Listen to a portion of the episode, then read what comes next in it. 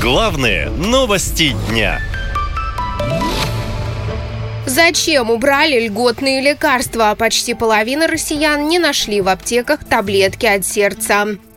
По данным исследования Всероссийского союза пациентов, 40% льготников с сердечно-сосудистыми заболеваниями не получили положенные им бесплатные лекарства. Все из-за проблем с работой систем госзакупок и санкций, считает директор по развитию РНС «Фарма» Николай Беспалов.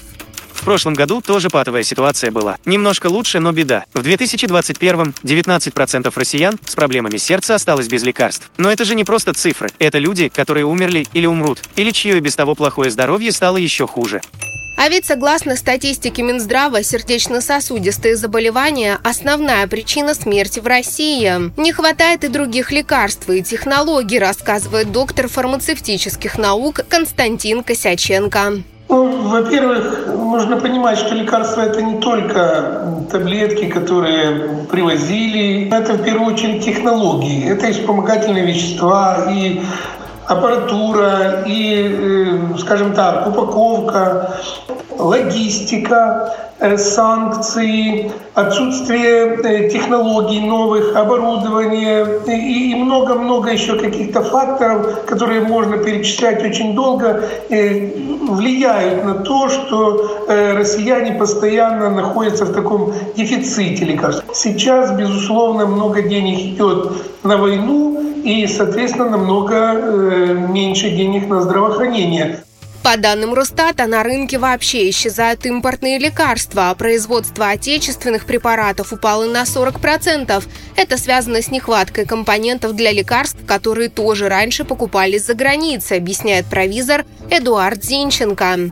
Там примерно 40% тех, кто производит лекарства, говорят, что не смогли э, в течение прошлого года найти замену э, импортному сырью, которое ушло из-за вот всех связанных с этим проблем. Идет падение производства, оно усугубляется.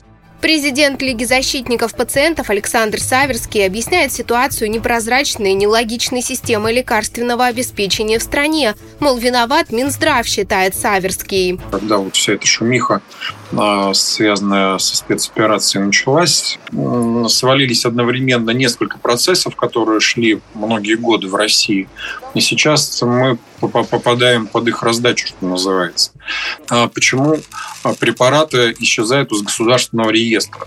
Вторая проблема колоссальная – это цена. Государство цены держит, но из-за того, что оно их держит, препараты вообще уходят с рынка, потому что производителю становится невыгодно его производить, потому что там а, сырье стоит в долларах, да, ФАС говорит, не, не, ребят, вы по той же цене, по которой в прошлом, позапрошлом году производите. Говорит, а мы не можем по такой цене. Ну, неважно, нам вот вы же производили как-то, ну, продолжайте. Э, в России э, потребность в лекарственных препаратах э, федеральному центру неизвестна, потому что нет форм стат отчетности субъектов Российской Федерации, Федерации перед Минздравом о потребностях и состояние лекарственного обеспечения. Минздрав говорит, что пока все, все в порядке, но факт в том, что пока остается рыночное регулирование, мы будем ходить как по минному полю, не зная, какое лекарство пропадет завтра и, соответственно, чем лечиться.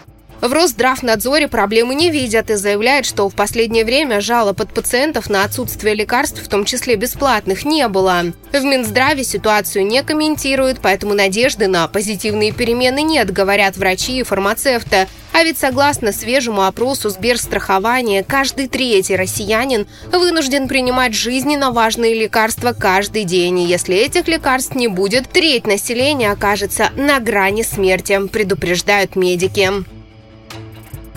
Наша лента. Коротко и ясно.